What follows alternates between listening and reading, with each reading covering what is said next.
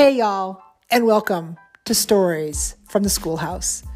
My name is Tracy Hamm-Wernicke.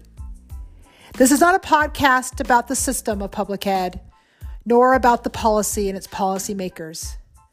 This podcast is about the humans behind the system, the people who work, breathe, and live public education on the daily.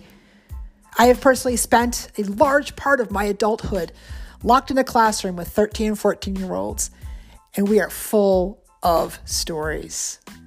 So if you want to know the raw truth about what's happening in our public schools, take a listen to our stories.